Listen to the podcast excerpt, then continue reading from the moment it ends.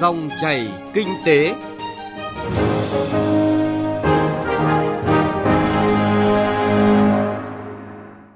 Xin chào quý vị và các bạn. Chương trình dòng chảy kinh tế hôm nay có những nội dung sau: siết tín dụng thị trường bất động sản sẽ khó khăn. Cần bình đẳng để phát triển doanh nghiệp do nữ làm chủ. Chuyên mục kinh tế số chuyển đến nội dung về phát triển thanh toán không dùng tiền mặt, cần nhanh chóng hoàn thành lộ trình chuyển đổi thẻ từ sang thẻ chip.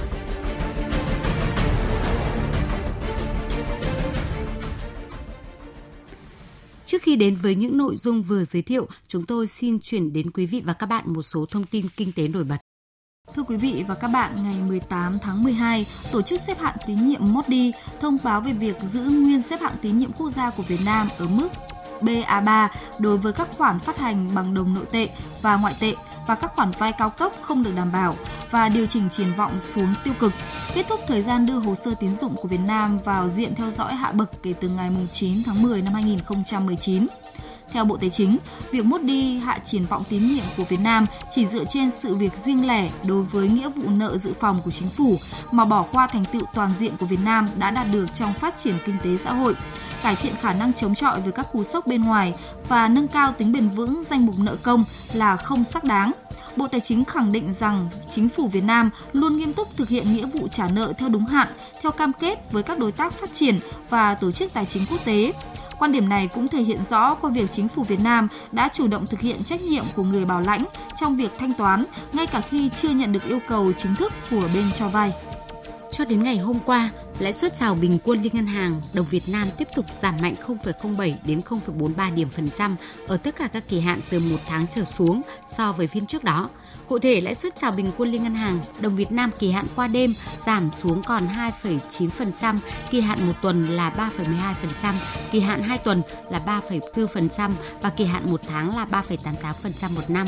Như vậy, lãi suất đồng Việt Nam trên thị trường này đã đánh dấu mặt bằng mới và ngắn hạn lần đầu tiên sau khoảng 3 tuần qua các kỳ hạn ngắn đều đã rơi xuống dưới mốc 4% một năm, trong đó lãi suất qua đêm đã xuống dưới mốc 3%.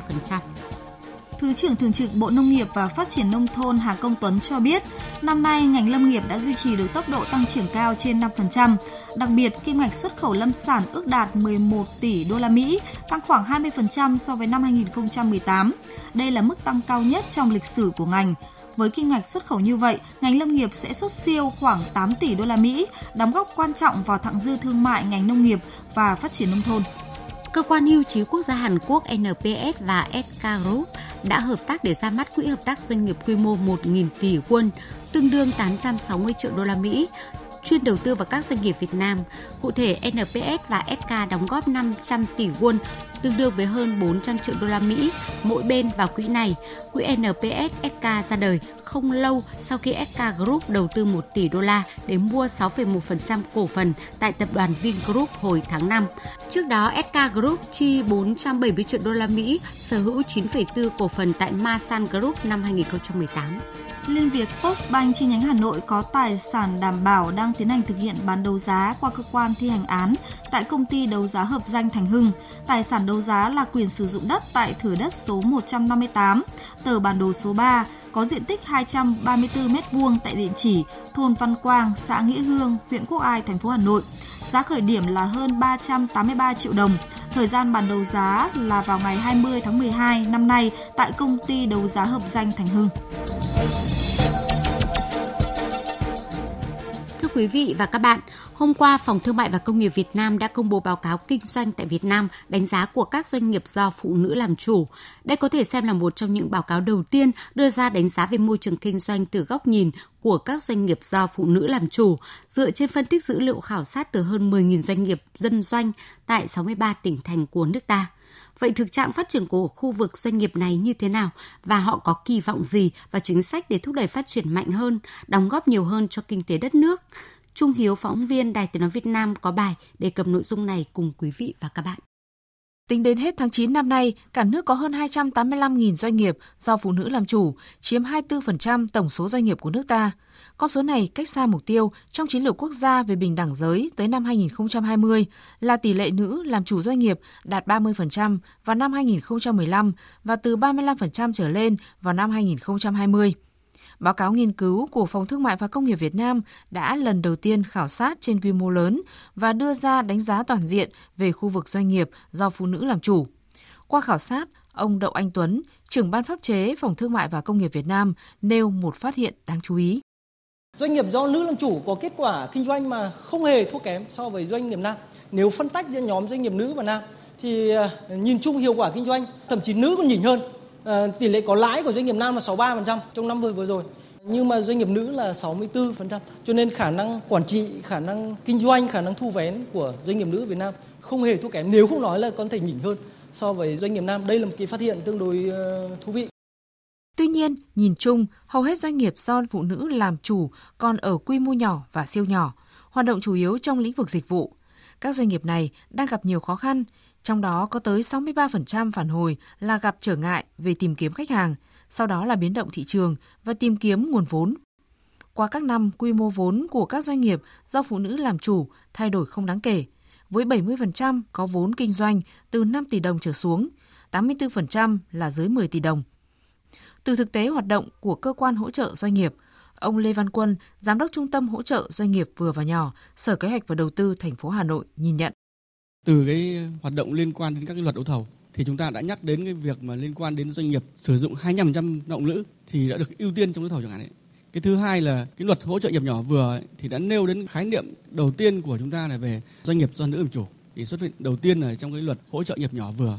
Thì trong toàn bộ cái luật đó chúng tôi là người trực tiếp triển khai ấy, thì nghiên cứu rất nhiều. Thì trong đó thì hầu như là mới chỉ có một đề cập đến là trong cái đào tạo. Thì doanh nghiệp do nữ làm chủ được ờ, miễn phí toàn bộ trong đào tạo. Ngân sách là hỗ trợ 100 trăm còn lại các cái nội dung khác thì chưa thấy đề cập nhiều đến cái việc mà thực sự là quan tâm thực sự là kích thích là thực sự là tạo kiện để doanh nghiệp nữ phát triển theo báo cáo khảo sát, xét về trình độ học vấn, có 68% nữ làm chủ doanh nghiệp có trình độ đại học và thạc sĩ quản trị kinh doanh, cho thấy khoảng cách về giới trong lĩnh vực giáo dục đã được cải thiện đáng kể và phụ nữ có đầy đủ năng lực trình độ để đảm trách các vị trí quản lý. Bà Nguyễn Thị Tuyết Minh, Chủ tịch Hội đồng Doanh nhân nữ Việt Nam nêu ví dụ cho thấy, để thay đổi định kiến về giới trong kinh doanh, cần thay đổi nhận thức của cả chính nữ doanh nhân. Chúng tôi đi một cái khóa đào tạo về thúc đẩy bình đẳng giới mà một chị doanh nhân nữ rất giỏi tham gia. Chúng tôi mới hỏi sâu một cái là định kiến giới trong chị nặng nề. Mặc dù chị là người thành công nhất trong tất cả những bài thi về bình đẳng giới. Tôi hỏi là thế thì khi con ốm thì ai nghỉ? Chị bảo là chồng tôi nghỉ. Và ôi tốt quá hay quá chị này thúc đẩy bình đẳng giới tốt mà tại sao? Chồng tôi là bác sĩ chăm sóc con tốt hơn còn tôi là doanh nhân. Bảo đúng rồi. Thế bảo thế thì đi đấu thầu thì ai đi? Chúng tôi trao đổi và chồng tôi thống nhất ủy quyền cho tôi đi. Đây là câu định kiến giới. Tức là gì? Anh cũng lại phải chịu sự ủy quyền của chồng. Tại sao không là kỹ năng của tôi tốt hơn? Tôi đàm phán nhiều hơn. Tôi đã tham gia rất nhiều quá trình đàm phán. Mà chị là một trong những người thành công. Đấy là một câu chuyện mà trong là chính cái định kiến về người phụ nữ. Bà Nguyễn Thị Tuyết Minh, Chủ tịch Hội đồng Doanh nhân nữ Việt Nam cũng kiến nghị cần lồng ghép những câu hỏi điều tra cụ thể hơn về bình đẳng giới trong tiếp cận các nguồn lực như đất đai, tài chính và các nguồn lực hỗ trợ khác khi khảo sát chỉ số năng lực cạnh tranh cấp tỉnh PCI hàng năm. Đây là cách thúc đẩy bình đẳng giới trong kinh doanh đạt hiệu quả nhanh nhất, bởi chính sách đã có nhưng triển khai lại càng quan trọng. Nếu mỗi địa phương có nhận thức về môi trường kinh doanh tốt để tạo cơ hội cho phụ nữ khởi nghiệp và phát triển doanh nghiệp, thì mục tiêu về tỷ lệ doanh nghiệp nữ trong chiến lược quốc gia về bình đẳng giới sẽ sớm đạt được. Cũng vì vậy, báo cáo kinh doanh tại Việt Nam đánh giá của các doanh nghiệp do phụ nữ làm chủ đã đề xuất một số giải pháp với kỳ vọng cải thiện môi trường kinh doanh, thúc đẩy phát triển cộng đồng doanh nghiệp do phụ nữ làm chủ. Khi có sự vào cuộc mạnh mẽ hơn, quyết liệt hơn và thực sự thiết thực hơn thì doanh nhân nữ sẽ vượt qua những rào cản của định kiến về giới để cống hiến và đóng góp nhiều hơn nữa cho sự phát triển của đất nước.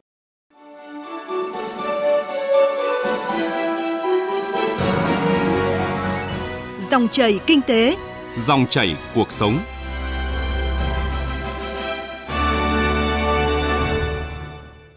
Thưa quý vị và các bạn, cách đây 10 năm, nguồn tín dụng cho lĩnh vực bất động sản chiếm khoảng 30% tổng dư nợ cho vay. Điều này cho thấy lĩnh vực này phụ thuộc quá lớn vào hệ thống ngân hàng. Đây là nguy cơ tiềm ẩn dẫn tới bong bóng bất động sản, gây ảnh hưởng tới nền kinh tế. Nhận thấy rủi ro trong vài năm trở lại đây, Ngân hàng Nhà nước đã có chính sách hạn chế tín dụng cho bất động sản, kéo mức dư nợ cho vay giảm xuống một nửa.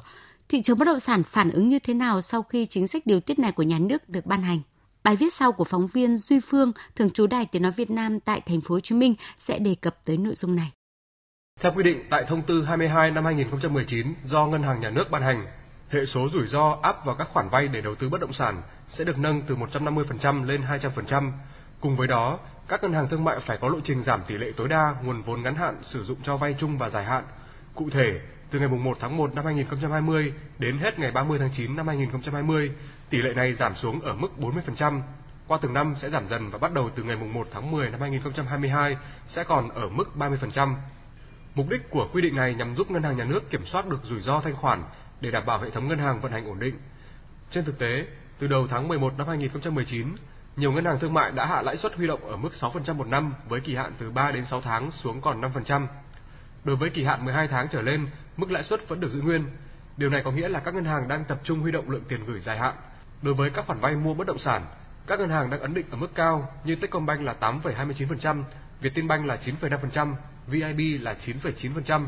Phân tích sâu hơn về thông tư 22, tiến sĩ Cấn Văn Lực, chuyên gia kinh tế trưởng, ngân hàng BIDV nhận định, tín dụng cho thị trường bất động sản sẽ lành mạnh hơn, tạo cơ hội nhiều hơn cho những người mua nhà để ở thực. Việc phân nhóm rủi ro cũng hợp lý hơn so với trước đây. Ví dụ như cho vay để sửa chữa nhà đang được áp hệ số rủi ro ở mức 50%. Với các khoản vay nhỏ đến trung bình có giá trị dưới 4 tỷ đồng thì áp hệ số rủi ro ở mức 100%. Do đó, người vay mua nhà để ở thực sẽ hầu như không bị ảnh hưởng. Đối tượng bị ảnh hưởng là chủ đầu tư vay kinh doanh bất động sản. Theo ông Lực, tín dụng vào bất động sản không phải hạn chế mà hiện vẫn có sự tăng trưởng. Cho vay kinh doanh bất động sản năm nay dự kiến là tăng đâu đó là khoảng 5,5 đến 6%. Cho vay mua nhà sửa nhà năm nay là tăng 19 đến 20%. Bình quân trở lại vốn cho thị trường bất động sản năm nay vẫn tăng là khoảng 15%.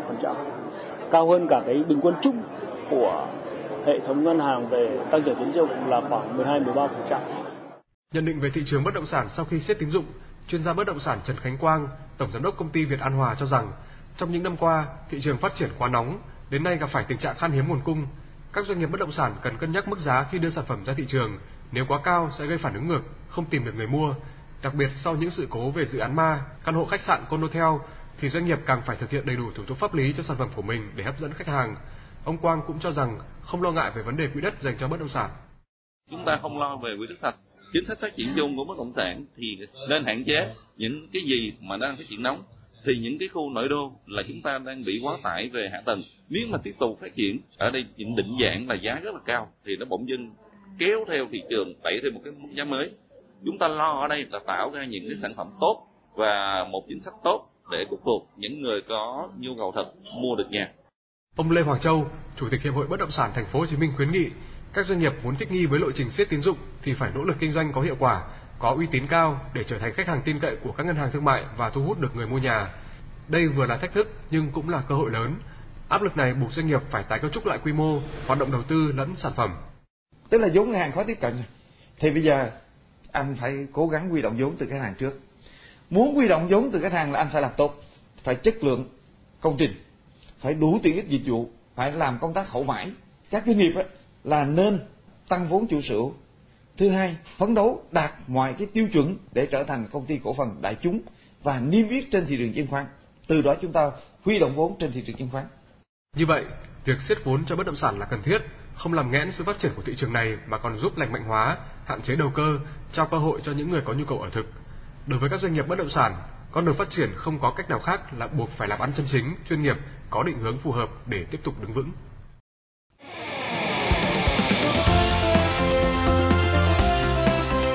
Kinh tế số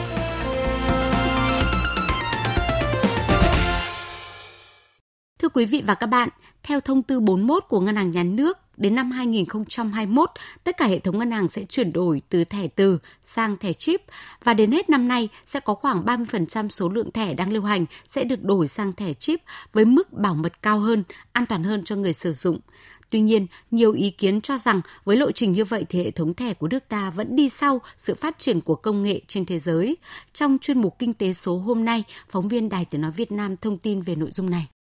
Trên thực tế, các số liệu báo cáo mới nhất cho thấy các giao dịch thanh toán nội địa qua thẻ ngân hàng, thanh toán qua Internet, điện thoại di động, đặc biệt thanh toán qua các dịch vụ công qua ngân hàng đang tăng nhanh thanh toán các dịch vụ công như điện, nước, thuế, hải quan, các đơn vị chức năng đã phối hợp với ngành ngân hàng triển khai trên 63 tỉnh, thành phố. Ứng dụng và tính năng vượt trội của công nghệ chip, thẻ chip hoàn toàn cho phép có những giải pháp phù hợp và hiệu quả để giải các bài toán tích hợp, đồng bộ và chia sẻ dữ liệu phục vụ phát triển kinh tế và xã hội. Vấn đề là chuẩn bị nhân lực, cách thức tổ chức và các bên liên quan cùng bắt tay hợp tác thực hiện và vận hành. Bà Nguyễn Tú Anh, Chủ tịch Công ty Thanh toán Quốc gia Việt Nam NAPAS cho biết. Xu hướng là dịch chuyển từ thẻ từ sang thẻ chip và từ thẻ tiếp xúc sang là không tiếp xúc và cái điều đó nó ảnh hưởng đến toàn bộ thị trường, cái mạng lưới chấp nhận thanh toán hiện nay.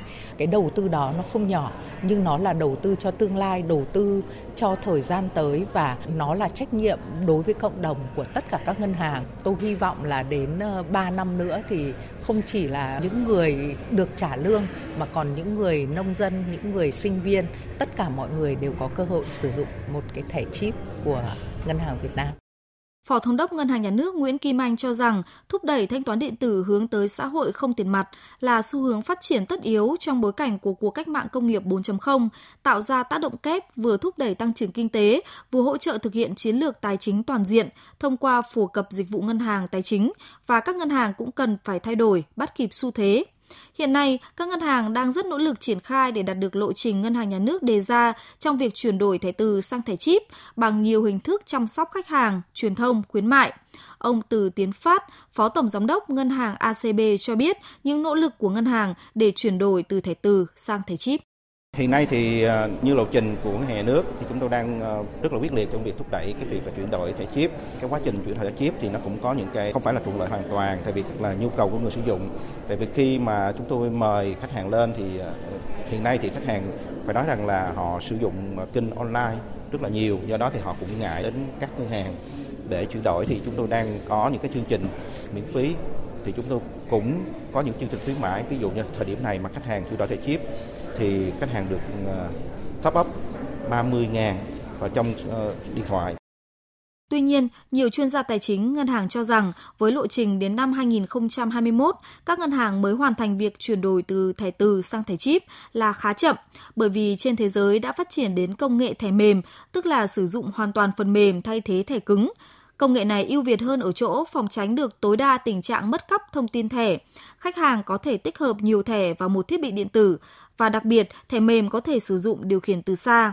Ông Nguyễn Đình Thắng, Chủ tịch Hội đồng Quản trị Ngân hàng Thương mại Cổ phần Bưu điện Liên Việt cho rằng các ngân hàng có thể tiến tới bước phát triển công nghệ thẻ mềm song song với lộ trình chuyển đổi thẻ chip để theo kịp xu hướng công nghệ.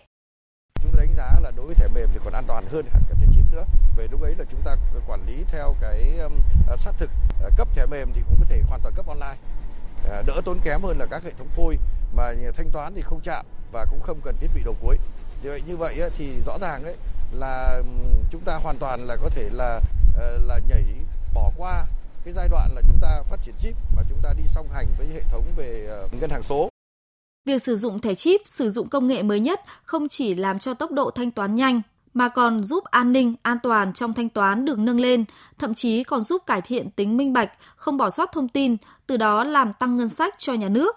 Công ty Thanh toán Quốc gia Việt Nam NAPAS cho biết trong thời gian tới sẽ xem xét sử dụng tiêu chuẩn công nghệ chip của thẻ ngân hàng để ứng dụng trong thanh toán y tế, bảo hiểm, giao thông và các lĩnh vực kinh tế khác đẩy mạnh ứng dụng thanh toán không tiếp xúc tại các ngân hàng như xăng dầu, bán lẻ, điện, nước, siêu thị. Đồng thời, xem xét đưa ra các chính sách thúc đẩy triển khai thẻ không tiếp xúc, tạo cơ sở để triển khai chấp nhận thẻ chip trên điện thoại di động. Thưa quý vị và các bạn, chuyên mục Kinh tế số cũng đã kết thúc chương trình Dòng chảy Kinh tế hôm nay. Chương trình do biên tập viên Bảo Ngọc và nhóm phóng viên Kinh tế thực hiện. Xin chào và hẹn gặp lại quý vị và các bạn.